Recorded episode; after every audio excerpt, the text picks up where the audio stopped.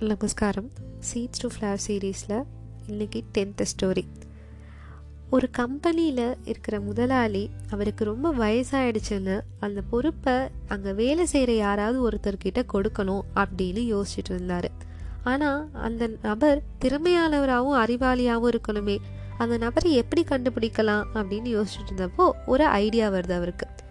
உடனே அங்கே வேலை செஞ்சிட்ருக்க எல்லாத்தையும் தன்னோட ரூம்க்கு வர சொல்லி அவரோட எண்ணத்தை அவங்க கிட்ட சொல்கிறாரு அங்கே அதை கேட்ட எல்லாருக்கும் அவங்க தான் அந்த இடத்துக்கு வரணும் அந்த பதவி நமக்கு தான் கிடைக்கணும் அப்படின்னு ஆசைப்பட்டாங்க.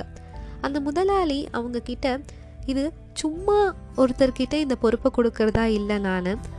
உங்களுக்கு எல்லாத்துக்கும் ஒரு டெஸ்ட் வைப்பேன். அந்த டெஸ்ட்டில் யாரை பாஸ் பண்ணுறீங்களோ அவங்களுக்கு தான் இந்த பொறுப்பு அப்படின்னு சொல்கிறாரு உடனே அந்த வேலையாட்கள்லாம் என்ன டெஸ்ட்டுன்னு சொல்லுங்கள் கொஞ்சம் ப்ரிப்பேர் பண்ணுறதுக்கும் டைம் கொடுங்க. ஏன்னா உடனே டெஸ்ட் சொன்னால் நாங்கள் எப்படி அதில் பாஸ் பண்ண முடியும்? அப்படின்னு கேட்குறாங்க அந்த முதலாளி சிரிச்சுக்கிட்டே ரெண்டு நாள் கழிச்சு வாங்க. இதை பற்றி பேசலாம். அப்படின்னு சொல்கிறாரு ரெண்டு நாள் ஆகுது. அது வரையும் அந்த வேலையாட்கள் அவங்களோட வேலையை செஞ்சுக்கிட்டே அவங்க தான் அதில் பாஸ் பண்ணணுன்ற எண்ணத்தில் இருக்காங்க. ரெண்டு நாள் கழிச்சு மறுபடியும் முதலாளி அவரோட அறைக்கு எல்லாத்தையும் கூப்பிடுறாரு.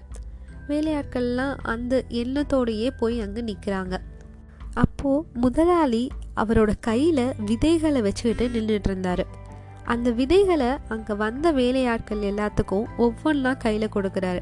கொடுத்துட்டு முன்னாடி போய் நின்று இந்த விதைகளை வச்சு நீங்கள் எல்லாம் அதை வளர்க்கணும். ஒரு வருஷம் கழித்து அதை கொண்டு வந்து என்கிட்ட காமிங்க. யாரோட செடி நல்ல உயரமாகவும் நல்ல ஹெல்த்தியாகவும் இருக்கோ அவங்களுக்கு தான் இந்த பொறுப்பு அப்படின்னு சொல்கிறாரு உடனே வேலையாட்கள்லாம் இவ்வளோ தானே பண்ணிடலாம் அப்படின்னு அந்த விதைகளை எடுத்துகிட்டு போகிறாங்க அந்த வேலையாட்களில் ஒருத்தர் தான் கணபதி. அவரும் மற்ற வேலையாட்கள் மாதிரி அவரோட விதையை எடுத்துட்டு வீட்டுக்கு வராரு. அவரும் அவரோட மனைவியும் அந்த விதையை ஒரு தொட்டிக்குள்ளே வச்சு மண்ணெல்லாம் கரெக்டாக போட்டு அதுக்கு உரம் போட்டு தண்ணி ஊற்றி பத்திரமா பார்த்து வளர்க்குறாங்க. மூணு மூணு மாதம் ஆயிடுச்சு ஆனால் அது வளர்ந்த மாதிரியே தெரியல. ஆறு மாதம் ஆச்சு என்னடா இன்னும் துளிர்க்கவே இல்லையே அப்படின்னு யோசிச்சுட்டு இருக்காரு. ஆனால் இதை பற்றி அவர் அந்த கம்பெனி ஆஃபீஸில் எதுவுமே பேசிக்கல. ஒரு வருஷம் முடிஞ்சு போச்சு ஆனால் அவரோட செடி வளரவே இல்லை. ஒரு நாள் அந்த முதலாளி எல்லா வேலையாட்களையும் கூப்பிட்டு நாளைக்கு வரும்போது நீங்கள் அந்த செடியை எடுத்துகிட்டு வரணும் அப்படின்னு சொல்கிறாரு கணபதிக்கா மனசில் ஒரே பயமும் குழப்பமும் இருந்துச்சு. ஏன்னா அவரோட செடி இவங்க பத்திரமா பார்த்துக்கிட்ட போது கூட வளரவே இல்லை. இது அவர் யார்கிட்டையும் சொல்லவும் இல்லை. நாளைக்கு எடுத்துகிட்டு போகும்போது முதலாளி என்ன நினைப்பாரோ அப்படின்னு கணபதி பயந்துட்டே வீட்டுக்கு வந்தார். அவரோட மனைவி கிட்ட இதை சொல்லி நான் எப்படி வெறும் தொட்டி எடுத்துக்கொண்டு போய் முதலாளிகிட்ட காமிக்க முடியும்? அதனால் நான் எடுத்துகிட்டு போக மாட்டேன் அப்படின்னு புலம்பிட்டு இருந்தார். அதை கேட்ட மனைவி நீங்கள் உங்கள் சைட்லேருந்து எல்லா எஃபர்ட்டும் போட்டீங்க.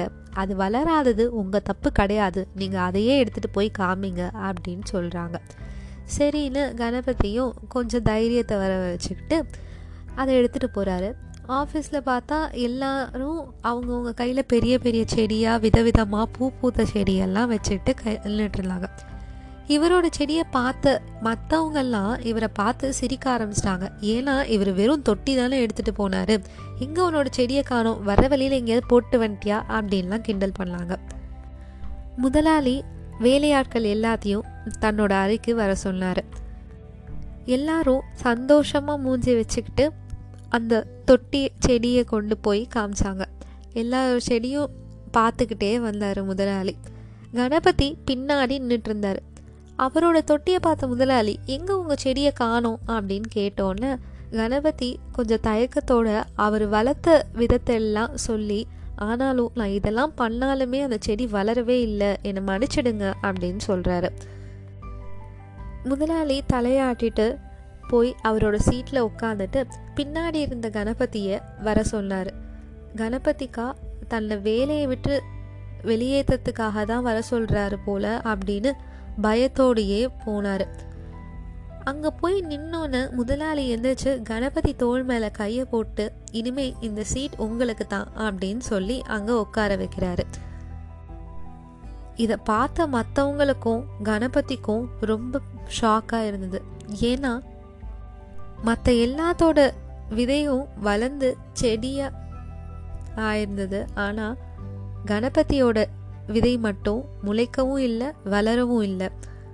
அப்புறம் எப்படி முதலாளி அவருக்கு இந்த பதவியை கொடுத்தாரு அப்படின்னு எல்லாரும் யோசிச்சிருந்தாங்க இதை புரிஞ்சுக்கிட்ட முதலாளி மற்றவங்க கிட்டலாம் நான் உங்களுக்கு வேக வச்ச விதைகளை தான் கொடுத்தேன். அதனால அது வளர்றதுக்கு வாய்ப்பே இல்லை. நீங்கள்லாம் எப்படி இப்படி விதவிதமான செடிகளை கொண்டு வந்து காமிக்கிறீங்கன்றது எனக்கு தெரியல. ஆனால் நான் நினச்ச மாதிரி ஒருத்தர் கூடவா இருக்க மாட்டாங்க அப்படின்னு நினச்சிட்டு இருந்தேன். கணபதி மட்டும்தான் நான் நினச்ச மாதிரி இருக்காரு. செடி வளரலனாலும் அந்த தொட்டியை அப்படியே கொண்டு வந்து காமிச்சாரு. அவரோட நேர்மைக்கு கிடைச்ச பரிசு தான் இது. இந்த பதவி அவருக்கு தான் சொந்தம் அப்படின்னு சொல்கிறாரு இதோட இந்த கதை முடியுது. நம்ம சொல்கிற சொல்லையும் செயல்லையும் நம்ம போகிற பாதையிலையும் நேர்மை மட்டும் இருந்தது அப்படின்னா வெற்றிகள் நம்ம தேடி வரும். இதுதான் இந்த கதை. தேங்க்யூ